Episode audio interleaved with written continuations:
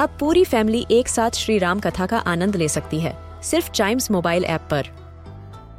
जानिए श्री राम के बचपन से लेकर दशानन वध तक का सफ़र। सरल रामायण, घर के सभी सदस्यों के लिए। आज ही डाउनलोड करें चाइम्स मोबाइल ऐप एप्पल या गूगल प्ले स्टोर से। हम बच्चों के बहुत सारे सवाल। क्या है उनके जवाब? कभी सोचा है?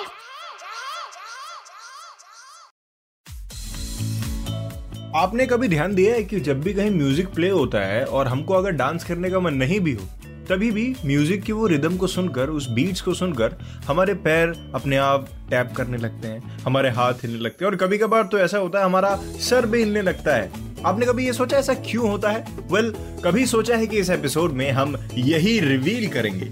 और इस सवाल का जवाब जानने से पहले हमारा ये जानना बहुत ज़रूरी है कि इस चीज़ को माइक्रो मोशन कहते हैं। Yes, हमारा दिमाग जब भी कोई बीट सुनता है वो उस बीट के रिस्पॉन्स में हमारी बॉडी को मूव करवाता है। क्यों?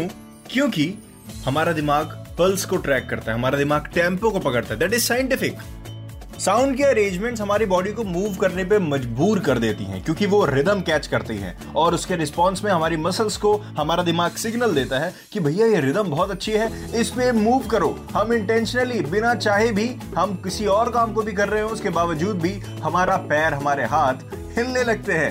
यस yes, ये एक परसेप्शन होती है ये एक ह्यूमन साइकोलॉजी होती है। तो इसमें कोई ऐसा ज़बरदस्ती नहीं करना होता कि हमारे ज़बरदस्ती डांस करना है या फिर ज़बरदस्ती उसको रोकना है। अगर आप कॉन्शियस रहेंगे तो आप उसको रोक देंगे। लेकिन आप कॉन्शियस नहीं रहेंगे तो आपके सब कॉन्शियस माइंड आपकी बॉडी को मूव करता रहेगा। Not all the time but कभी कभार ऐसा ज़रूर होगा। और आई एम श्योर कि आपके साथ ऐसा कभी ना कभी ज़रूर हुआ है।